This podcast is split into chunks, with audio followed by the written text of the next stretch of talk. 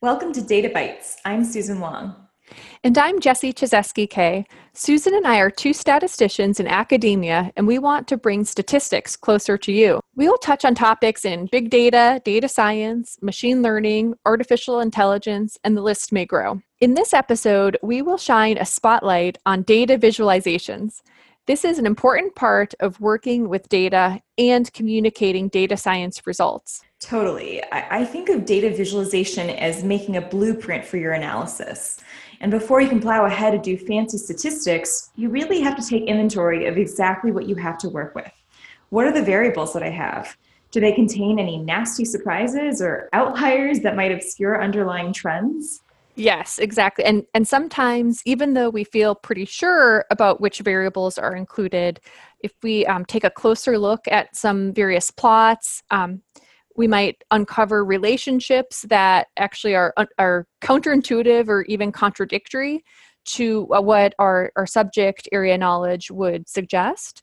And sometimes that means um, there are data errors. So that might be the way something is measured, or maybe there's a manually input, um, like a, a, manual error error where someone input the data wrong, and um, and sometimes that means we simply just didn't know as much as we initially assumed about the subject. Either way, we need to acquaint ourselves with the intricate nuances of the data before we can expect to derive interesting insights.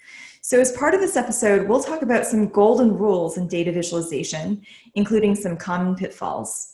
But, Jesse, I worry we're going to run into some difficulties here. Talking about plots over audio, I expect will be really, really challenging. Yeah, well, we'll we'll just do our best. Um, and if you actually make your way to our website, um, you being the listener, you'll also see links to the plots that um, that we'll describe or reference later. Um, so we'll talk about some good good plots, some good visualization, um, and some bad visualization. So it's it really is worth taking a look. All right. So shall we go ahead and get started? Sure. So just to begin, some basic general advice that I have for data visualization is to figure out the message that you're trying to convey and then ensure that the visualization actually accomplishes this. And I guess I should probably clarify I do not mean figure out how you want to manipulate the viewer and adjust the vis- visualization to, um, to skew it towards your perspective. That would be uh, really bad. Yes, uh, we are definitely not encouraging that. Rather, the hope is that a viewer can just can easily comprehend what's happening in your visualization and provide um, and provide accurate or meaningful insight into the data or the analysis. Um, the various charts and graphs can be helpful um, at taking just complicated information and then presenting it um, in a way that just clearly makes some important points or insights about the data.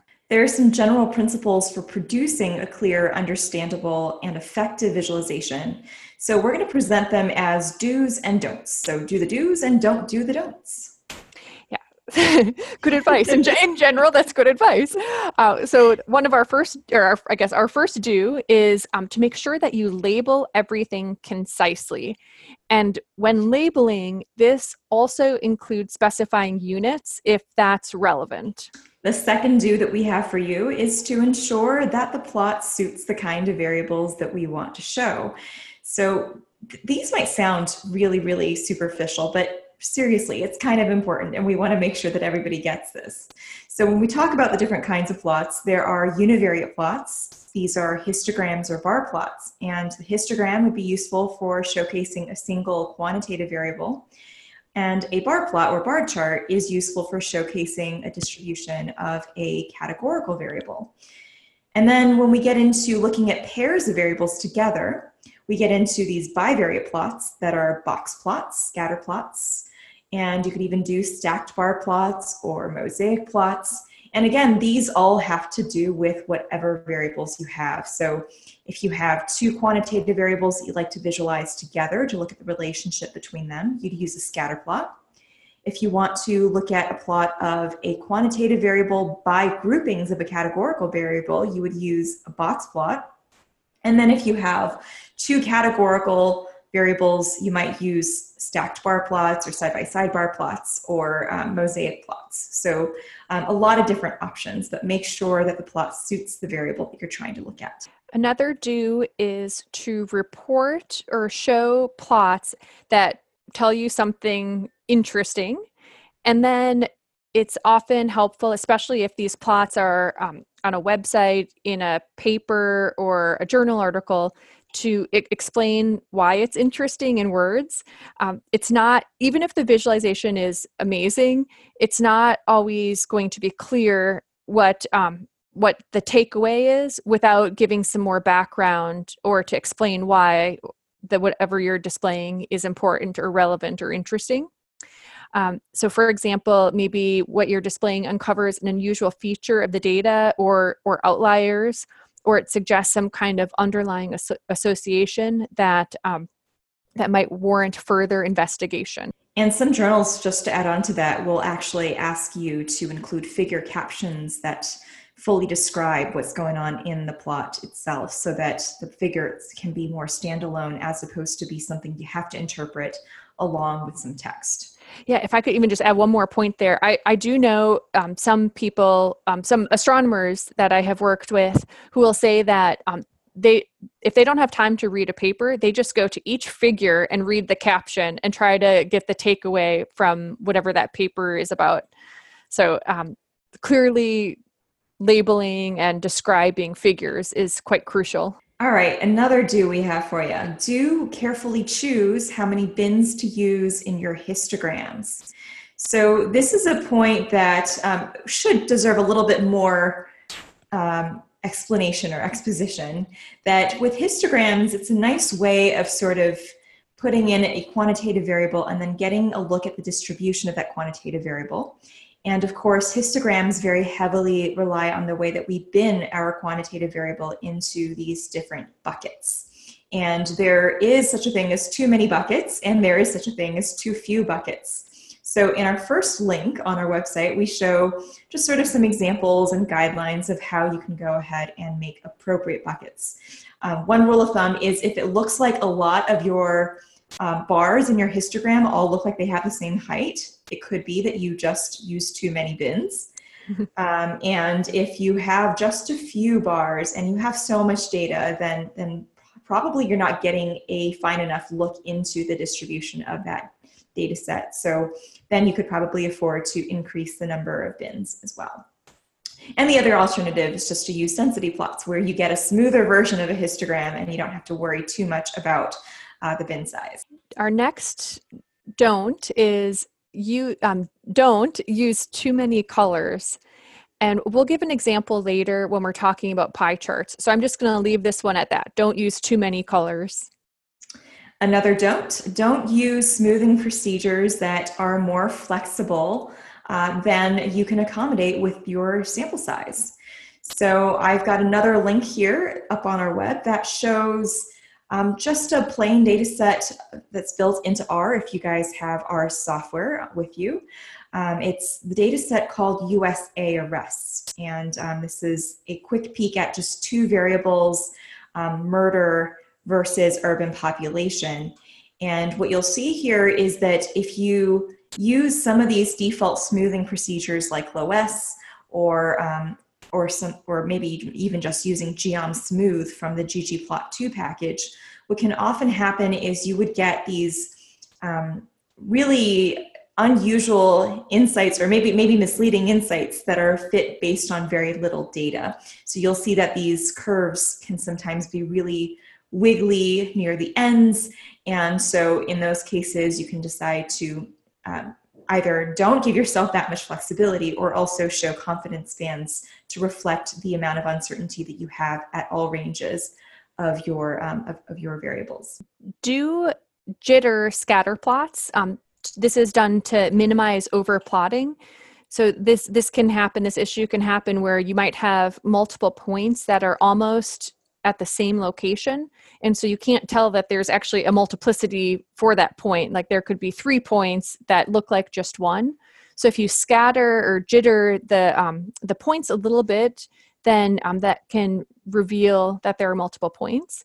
Um, another option is to, um, if if whatever software you're using has a translucency feature, so um, you can tell that there are more points because um, the layering of the um, the coloring will be darker. Sorry it will be darker the more layers i guess. Um, and so uh, so that's often um, an option in different plotting tools. So you could consider that as well. Cool. Next one is uh, do sort your categorical variables in some of these appropriate plots? So by that i mean that if you're looking at bar plots it would be really helpful to actually sort the the uh, appearance of your bars based on the heights either in decreasing or in increasing order um, and you can do the same thing with box plots if you were to sort um, the order of those categories based on the medians. And the final one that we're going to point out today is um, it may be surprising, but we're saying, one, though. Yeah, yeah, this is the big one. Uh, don't use pie charts. And so um, th- this may be surprising for some of you because you see pie charts all over the place. Yeah, why do we see it all over the place? I, I guess it, it looks pretty because it's round and and symmetric, but the problem is we should really think about well, we should probably start by reminding our listeners what a pie chart is and and why it's generally used. So one of the main purposes of a pie chart is to show the relationship between different parts or categories to the whole. Uh, a pie chart is is generally portrayed as a circle with different colored slices, um, where the size of a slice is based off of the proportion of that category to the whole.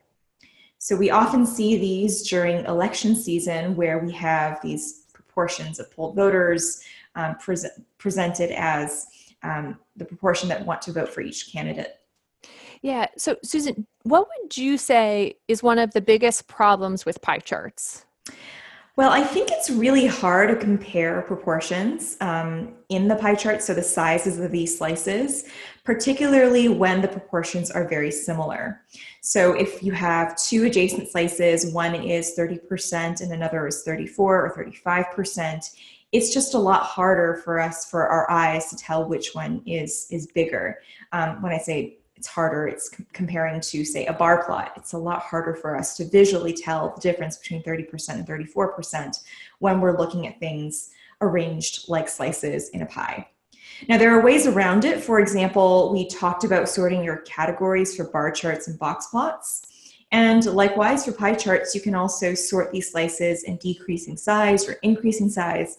But still it's just much harder to compare the relative sizes of each slice yeah, that's um, that's actually a really good point, and I think that the difficulty of comparing the slice proportions actually can be compounded when you see a pie chart at an angle. Uh, so sometimes you, you um, may see a, a, 3D pie chart that's kind of at a, a tilt.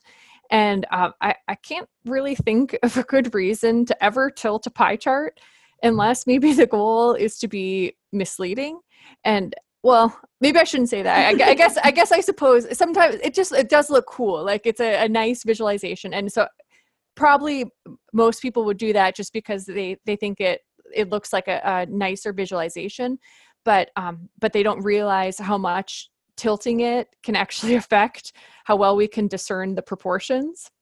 Um but that all that said i guess many um, many charts and plots are, are easy enough to abuse. So it's not this isn't necessarily specific to pie charts. It's just we, we see this sort of thing happening with some regularity with pie charts. And aside from the difficulty of comparing these slice proportions, when there are many categories, for example, more than three to five, it can be really hard to figure out which slices belong to each category there are two different ways that we can link the slices to their categories. And uh, for example, you can just draw lines that connect the slices to their category labels. And in those cases, if you have enough categories, the text just all squishes together. So you can't really tell one apart from the other. It's just not very visually appealing. The other alternative is to color code your slices and just have a separate legend off to the side. The problem there is, unless you get really careful about picking your colors, the colors could just all look very, very similar.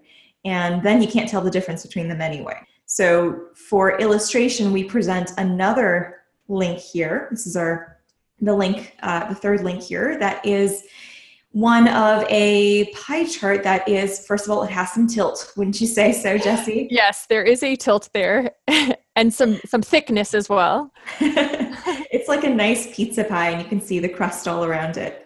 Yeah. Um, but it also suffers from all of these issues that we talked about, where even if you were to sort um, the slices, it's still just really hard for us to compare um, the different slices with each other. And and there are just way too many categories being portrayed here. Um, color coding is not helping us at all here. Yeah it's uh i mean it, like I can see why people might want to do it. Like it, it looks nice. Like if you didn't actually think about the message it was trying to convey, it, it looks like a pretty picture of sorts. But um, but yeah, there are a lot of issues with um, with communication. um, another issue that uh, I've heard other people point out as well is just um, pie charts tend to take up a lot of unnecessary space. So it's um, it, like especially like in a in a paper, um, a, a, research article. Usually space is is quite limited, and so you don't typically want to add a, a pie chart which takes up maybe a large portion of a page when you could even just say you know the, the different quantities or use a, a bar chart or a bar plot or something like that and jesse that actually reminds me, not to embarrass anyone in particular, but a few weeks ago, I was looking at a student produced pie chart that showed a single pie with no slices, or, or maybe with one massive slice with a proportion of 100%. And oh, it occupied the entire page. oh my gosh. That's Classic. At that point, I don't think you can save by any of these um, kinds of plots. You might as well just write in text that there's one categorical variable where there is just one distinct value. That would be the most efficient use of space, I think. Yeah. Well, that's so funny because yeah there's like this tendency to want to have especially as as um, students are, are learning what information is important to convey in like a, a, report that they're doing there's this tendency to want to put everything into a plot and so that's really funny that um yeah and i would say one of the difficulties is that well, I say it's a difficulty, but it used to be probably really hard to make pie charts. You'd have to do a lot of math to figure out what angles to draw things. But now with software, it is so easy, right? You just have to put in your data and and boom, you can get anything you want. And for some, I think a pie chart is visually appealing and and they'll just they'll just use it. Yeah. What can you do? Well, let's present a solution. In most cases where you could be using a pie chart, you should just go ahead and use a bar chart or a bar plot. And we should say that a bar plot, which is different from a histogram because it's about showing categorical data, it's got your categorical labels drawn on the horizontal axis, and then a bar with thickness that is drawn to a particular height that corresponds to the quantity um, or, or the proportion if you still want to think about things in terms of proportions of the whole. So the heights are going to be much easier to compare because you could see which bars are taller than others and they don't have to be right next to each other for you to see either. And moreover, the nice thing is if you want to include additional grouping variables, such as um, incorporating another grouping variable, categorical, for example, you could do a side-by-side bar chart it's just a lot easier to compare bar heights across different panels of these side-by-side bar charts than it is to compare slice proportions between different panels of side-by-side pie charts.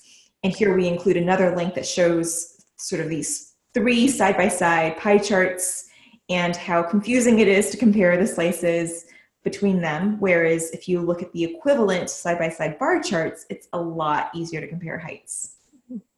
Yeah. Uh, so maybe I should not admit this, but but all this said, uh, I have to say I don't actually mind pie charts as long as they're used correctly. You know, using the um, the points that we've made previously, or, or, or, not doing some of the things we've noted, like tilting the pie chart or um, or adding a lot of depth or or whatever.